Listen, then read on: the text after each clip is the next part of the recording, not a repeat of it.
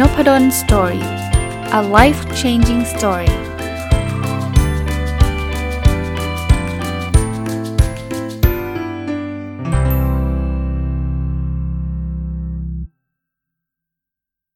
สวัสดีครับ ยินดีต้อนรับเข้าสู่นพดล Story พอดแคสต์นะครับ วันนี้วันอาทิตย์นะครับ ยินดีต้อนรับเข้าสู่รายการ Sunday Reflection หรือสะท้อนคิดวันอาทิตย์นะครับ เช่นเคยครับถ้าใครติดตามรายการนี้มานานแล้วเนี่ย ก็จะทราบว่า มันมี 2 ส่วนก็คือการอัปเดต personal OKR ซึ่งย่อมาจากคำว่า objective and key result ซึ่งเป็นแนวคิดการตั้งเป้าหมายที่องค์กรชั้นนำระดับโลกหลาย ๆ องค์กรนำมาใช้เนี่ย ผมก็นำมาปรับใช้กับชีวิตประจำวันของเรานะครับ แล้วก็พาร์ทที่ 2 ก็จะเป็นการเอาเรื่องราวต่าง ๆ ที่ ผมมาสะท้อนคิดอะคำว่าสะท้อนคิดก็คือ นึกขึ้นมาได้แล้วคิดว่าเออเราได้บทเรียนจากเรื่องนี้ยังไงบ้าง แล้วก็นำมาเล่าให้ฟังนะครับ ก็จะเป็นวันที่ไม่ได้มีความซีเรียสในในแง่ที่ว่า จะเป็นหัวข้อที่สบายๆชวนคุยกันมากกว่านะครับ เหมือนคนรู้จักกันแล้วก็นั่งดื่มกาแฟแล้วก็ชวนคุยกันนะครับ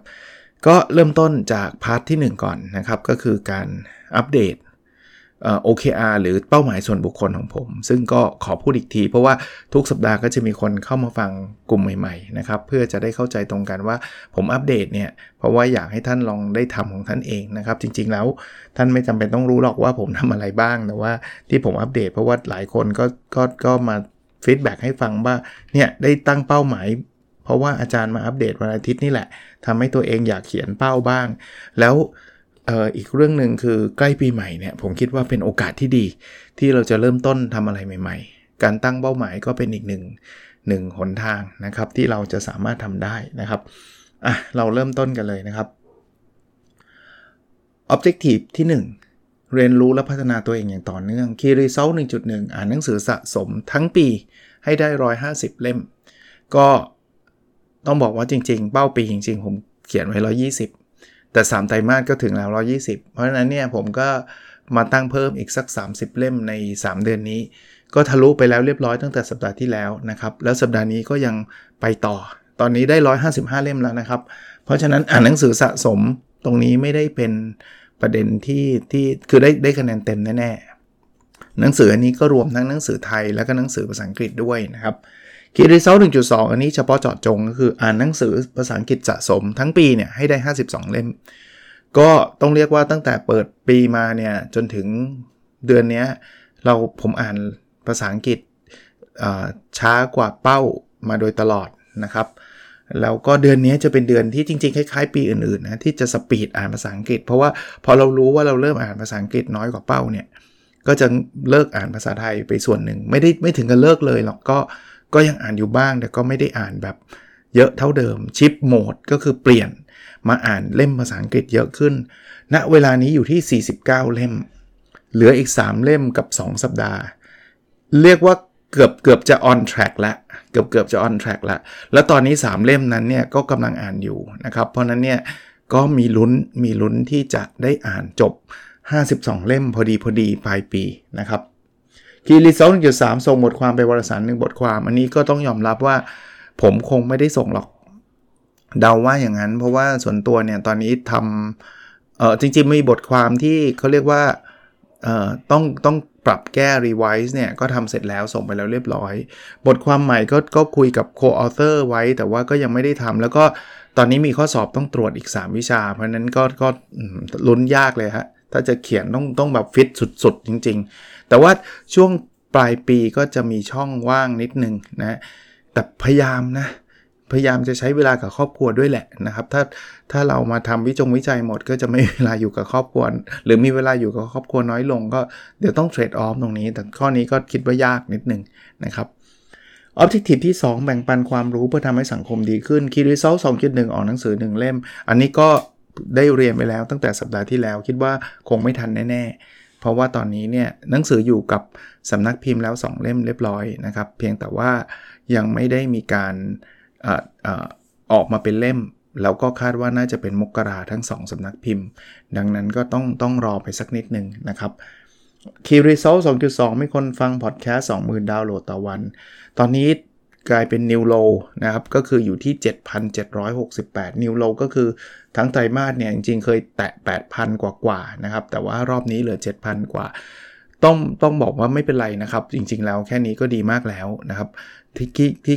โหเจ็ดพันนี่เยอะมากนะครับสำหรับตัวผมก็ต้องขอบคุณทุกคนทุกครั้งนะครับ ไม่ว่าจะตัวเลขจะเป็นเท่าไหร่ยังไงนะครับ ก็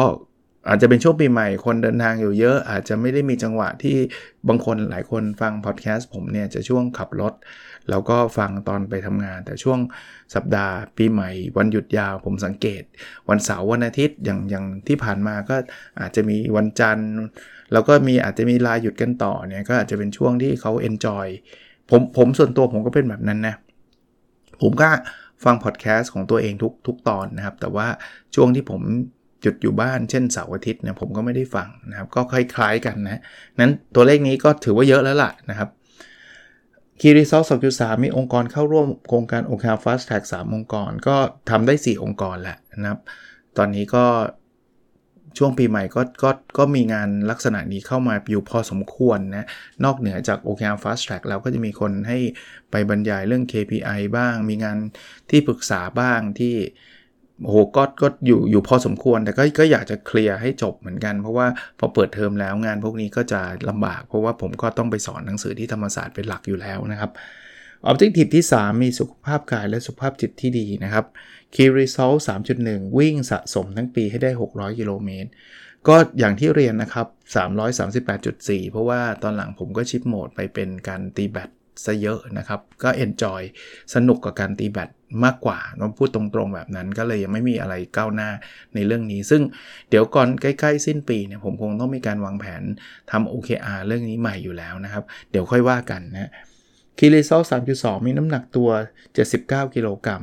ก็ขึ้นมาอีกเป็น 83.2 นะครับ ก็เหตุผลเดียวครับทานข้าวตอนเย็นเยอะขึ้นจริงๆเดือนธันวาเนี่ยผมเคยพูดตั้งแต่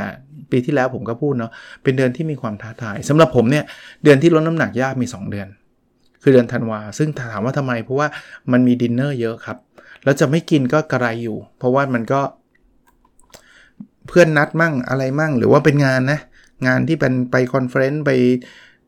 networking dinner อะไรเงี้ยแล้วคุณจะไม่กินข้าวแล้วไปมองคนอื่นเขากินก็ไม่ใช่ใช่ปะ ก็ก็ก็ก็มีกิน เพราะนั้นเนี่ยก็น้ำหนักก็จะขึ้นเพราะกิน กับเดือนอีกเดือนหนึ่งคือเดือนที่มีทุเรียนออกครับ ผมชอบทานทุเรียนนะครับ เพราะฉะนั้นก็ก็จะจะน้ำหนักลดยากนิดนึง แต่ก็ก็จะพยายามครับ ให้มันกลับมา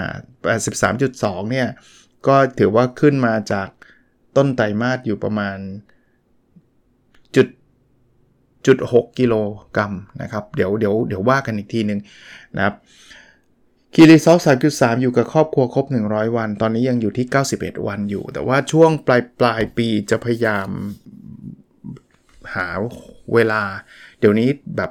หายากอยู่เหมือนกันนะ พวกคนก็ต้องขอบพระคุณนะครับที่ท่านกูนา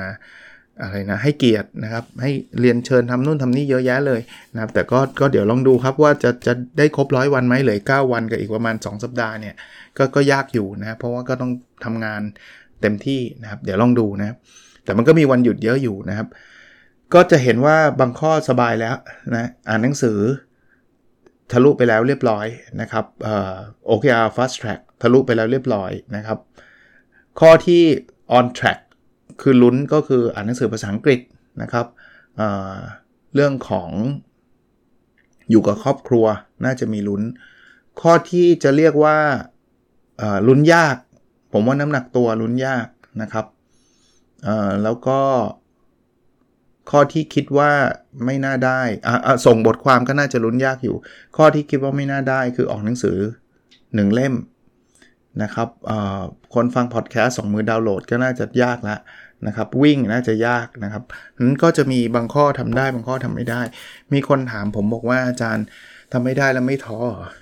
ต้องบอกว่าผมผมว่าการใช้ OKR เนี่ยมีข้อดีตรงนี้ คือ OKR เนี่ย by default เนี่ยมันต้องทำไม่ได้เนาะถ้าเราคิดว่ามันทำได้อยู่แล้วก็อย่าไปเขียนครับ เพราะฉะนั้นเนี่ยมันก็จะมีข้อทำได้ไม่ได้เป็นเรื่องปกตินะครับนั้นตั้งเป้าแล้วมีวันก่อนก็คุยกับท่านหนึ่งท่านก็ถามบอกว่าเราไม่ท้อเหรออาจารย์ทำไม่ได้ เขาตั้งแล้วเขาไม่ถึงแล้วเขารู้สึกท้อใจ ผมบอกว่าถ้าเราเข้าใจลักษณะของการตั้ง OKR คือมันต้องตั้งท้าทายเนี่ย มันไม่ถึงไม่ไม่ไม่ไม่เรื่องไม่ใช่เรื่องแปลก แล้วก็ผมผมให้กำลังใจแบบนี้ครับ ผมมองว่ามันไม่ใช่ว่าถึงไม่ถึงครับ มันคือได้ทำหรือไม่ได้ทำครับ คือถ้าถ้าไม่ได้ตั้งเป้า ผมว่าหลายข้อผมไม่ได้ทำเลยแม้แต่น้อย แต่พอตั้งเป้าแล้วผมก็ได้ทำนะครับ เพราะนั้นเนี่ยยังไงตั้งเป้า OKR ถึงแม้จะไม่ถึงเนี่ยก็ดีกว่าไม่ได้ตั้งแน่นอน เพราะไม่ตั้งเนี่ยจะไม่ถึงมากกว่านี้อีก อันนี้ก็เป็นกำลังใจให้สำหรับคนที่ตั้งเป้าหมายนะครับประชาสัมพันธ์นิดนึงนะครับ ผมมี คือพอใกล้ปีใหม่เนี่ย ก็จะมีคนถามแล้วอาจารย์จะตั้ง OKR ตั้งยังไงนู่นนี่นั่นอะไรเงี้ย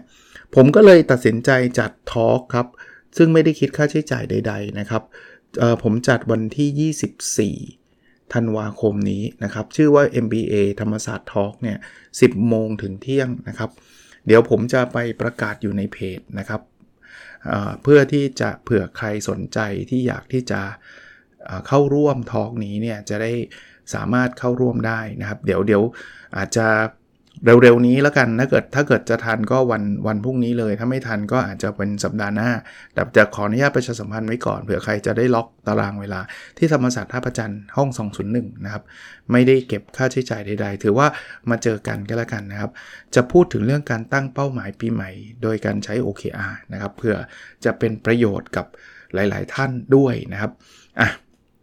คราวนี้ มาถึงเรื่องสะท้อนคิด วันนี้มี 2 เรื่องมาฝากนะเรื่องแรกเนี่ยจะพูดถึงการไปประเทศสิงคโปร์แล้วก็เรื่องราวเกี่ยวข้องกับประเทศเขาผมผมถ้าใครฟังเอออาจารย์พูดไปแล้วตอนที่รายการ MBA Weekly ที่อาจารย์พานักศึกษาไปทริปที่สิงคโปร์ใช่ครับ แต่ว่าอันนั้นเป็นทริปเรื่องสิงคโปร์โดยเฉพาะนะครับ ก็ก็จะพูดถึงวิชาการเรื่องเกี่ยวข้องกับไปบริษัทไหนยังไง แต่ว่าอันนี้เป็นเรื่องเหมือนกับชีวิตประจำวันมากกว่า แล้วจริงๆ ผมเคยพูดอยู่บ้างแล้วนะครับ เพราะว่าเมื่อสักเดือนตุลาปลายเดือนถ้าจำไม่ผิด ผมก็ไปสิงคโปร์แล้วก็พูดไป คราวนี้ก็เป็นครั้งที่ 2 ของปีนี้ที่เดินทางไปสิงคโปร์นะครับ แต่ก็มีมีความประทับใจหรือว่ามีเรื่องราวที่อยากจะกลับมาสะท้อนคิด อันนี้เป็นเรื่องแรกนะครับ เรื่องที่ 2 อาจจะขอชวนคุยเรื่องการเข้าเรียนมหาวิทยาลัยของนักเรียนมปลาย ซึ่งตอนนี้ก็อยู่ในช่วงสมัครสำหรับคนที่ สมัครไปเรียนต่อต่างประเทศหรือว่าอะไรต่างๆ หรือในประเทศก็ก็เหอะนะเดี๋ยวเดี๋ยวจะจะชวนคุยเรื่องนี้อีกอีกเรื่องหนึ่งด้วยนะครับอะเรื่องสิงคโปร์ก่อน ผมว่าการเดินทางก่อนเนาะผมผมผมชอบไปสิงคโปร์เหตุผลอันแรกก็คือมันใช้เวลาน้อยมากนะถ้าจำไม่ผิดไม่ถึง 2 ชั่วโมง ในการเดินทางจากสุวรรณภูมิไปสนามบินที่สิงคโปร์นะครับ เพราะนั้น เออผมเป็นคนที่อาจจะไม่ไม่ไม่ชอบการเดินทางนานๆนะครับไม่ไม่ค่อยชอบถ้าหลีกเลี่ยงได้ก็จะหลีกเลี่ยง แต่ว่าถ้าไม่ได้ก็ 2 ชั่วโมงเนี่ยงดงามนะครับเป็นการเดินทางที่รวดเร็วนะครับเอ่อส่วนตัวผมนอกจากเรื่องเรื่องการเดินทางไปแล้วเนี่ยประเทศสิงคโปร์เป็นประเทศที่ไม่ใหญ่มากนักนะครับเพราะนั้นเนี่ยการเดินทางภายในประเทศสิงคโปร์ก็ทำได้ คล่องตัวแล้วก็สะดวกมากนะครับถึงแม้ว่ารอบนี้ผมไม่ได้ไปใช้ Public Transportation เลย เพราะว่าไม่ได้ไปไหนเลย ต้องบอกว่าต้องแหมพูดว่าไม่ได้ไปไหนเลยก็ไม่เชิง คือไม่ได้ไปไหนที่ต้องไปด้วย Public Transportation นะไปอย่างเดียวคือจากสนามบินเพอิญไปกับเพื่อนอาจารย์อีก 2 ท่านนะก็นั่งแท็กซี่ไปก็ก็ไม่ได้ไม่ได้วุ่นวายยุ่งยากมากนักนะแท็กซี่จาก airport ไป แล้วก็ขากลับก็นั่งแท็กซี่กลับแค่นั้นเองนะครับ ในระหว่างทางที่ผมไปดูงานก็เขามีรถบัสไปให้ก็ไปกับรถบัสเขา แล้วก็การไปทานข้าวทานข้าวก็ใช้อาศัยเดินเดินไปเนื่องจากเขาเรียกว่าอะไรนะครับโรงแรมที่อยู่เนี่ยอยู่ใกล้มหาวิทยาลัยมากนะครับ ใกล้สถานที่ที่จะไปมาก เพราะฉะนั้นเนี่ยก็เดินเดินได้สบายมาก เพราะฉะนั้นเนี่ยก็ก็ ประทับใจในในในความสะดวกในการเดินทางถึงแม้ว่าไม่ได้ใช้ Public Transportation หรือว่าขนส่งสาธารณะของเขา แต่ว่าก็ได้ข่าวว่ามันก็ไม่ได้ยากเย็นอะไรนะเเรื่องรถติดไม่เจอหรือหรือมันอาจจะมีอยู่บ้างใครที่เขาอยู่สิงคโปร์แบบหลายปีเขาอาจจะบอกได้บอกได้ดีกว่าผมนะครับ แต่ว่าถ้าผมเทียบกับกรุงเทพแล้วผมว่าคนละเบอร์ คนละเบอร์คือเราไปเจอรถติดกรุงเทพมาแล้วเนี่ย ผมยังรู้สึกว่าสิงคโปร์เนี่ย คล้ายๆ วันอาทิตย์กรุงเทพอะคือคือมันก็มีบ้างแต่มันไม่ได้ติดแบบเยอะมาก อันนี้ถ้าผิดขออภัยนะ เพราะว่าอย่างที่ผมบอกว่าผมก็ไม่ได้ไปที่แบบ โอ้ยอยู่สิงคโปร์มา 10 ปีอะไรเงี้ยแต่แต่เท่าที่ผมสังเกตเห็นแล้วกันเพอินวันที่ไปก็ก็อาจจะไปถึงวันอาทิตย์ แล้วก็วันจันทร์เขาทำงานนะครับ แล้วกลับวันอังคารผมไปแค่ 3 วันรอบเนี้ยเพราะฉะนั้นเนี่ยก็ดูดูไม่ไม่โหดร้ายเออแต่สิ่งหนึ่งที่เป็นสิ่งที่คน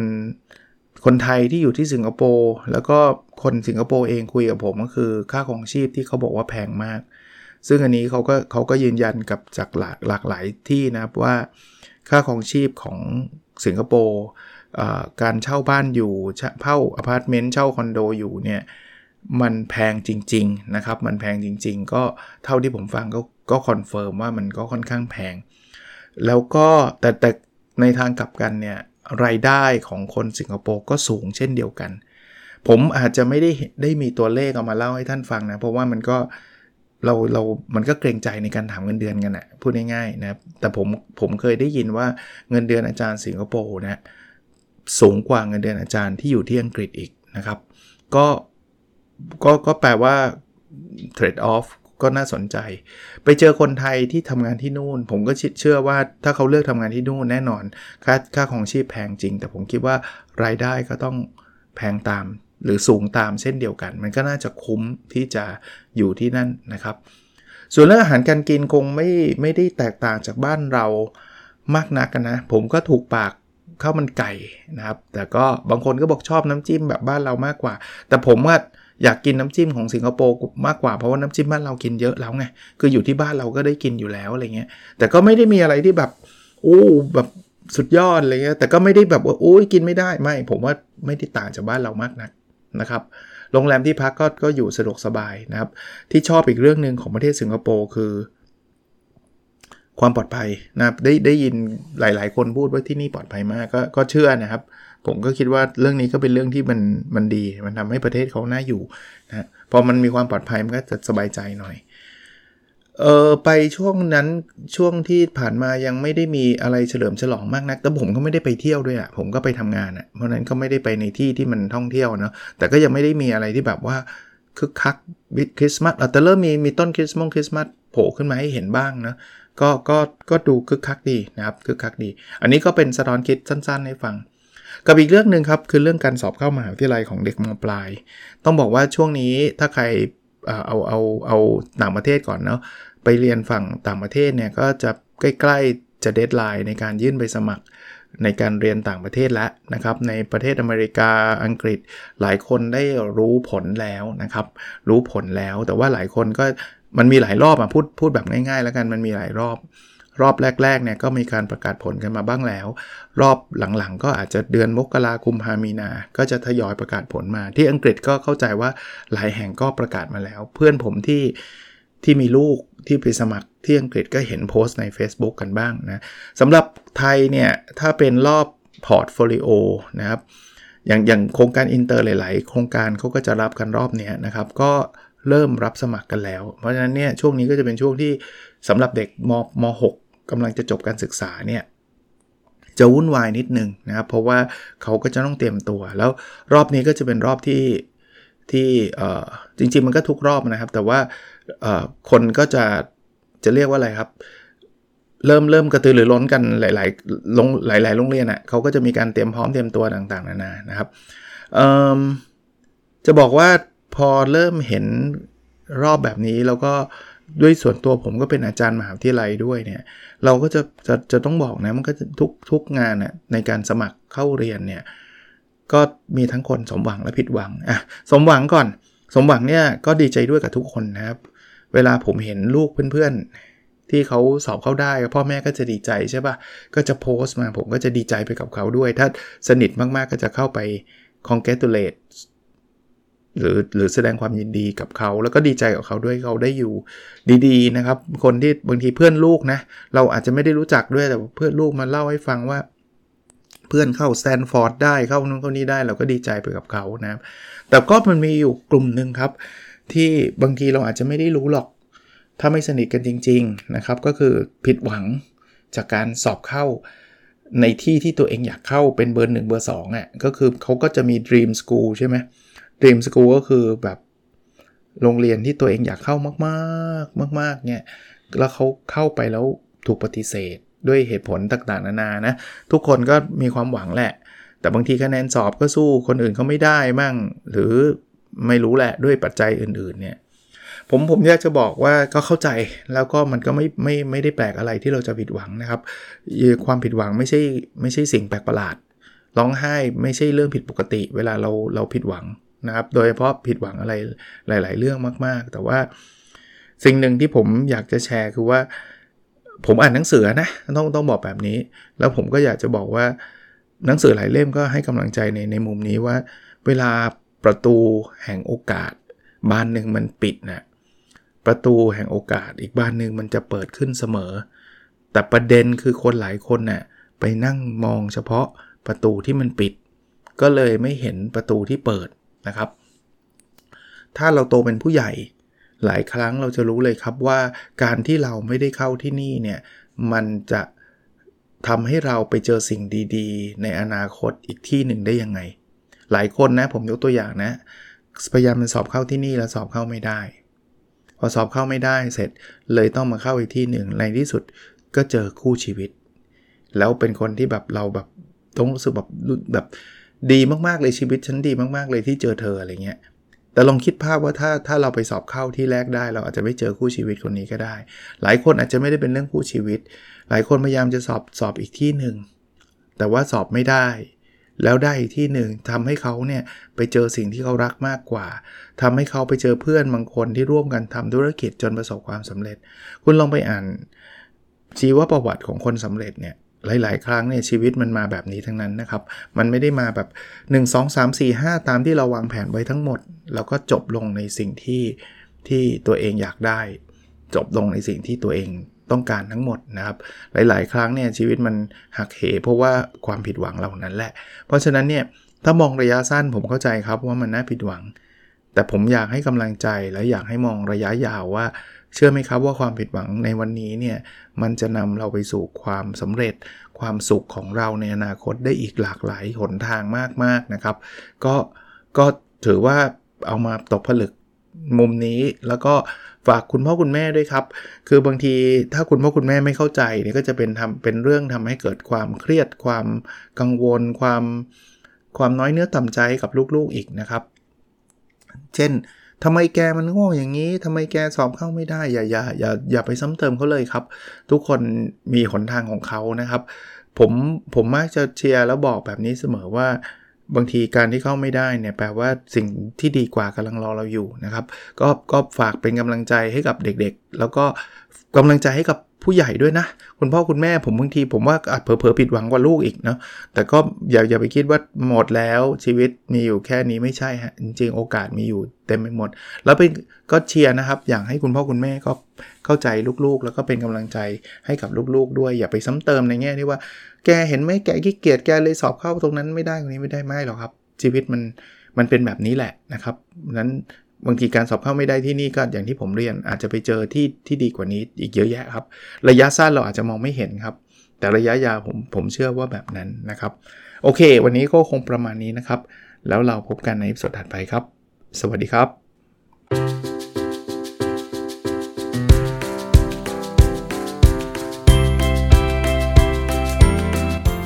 n o p a d o n Story a life changing story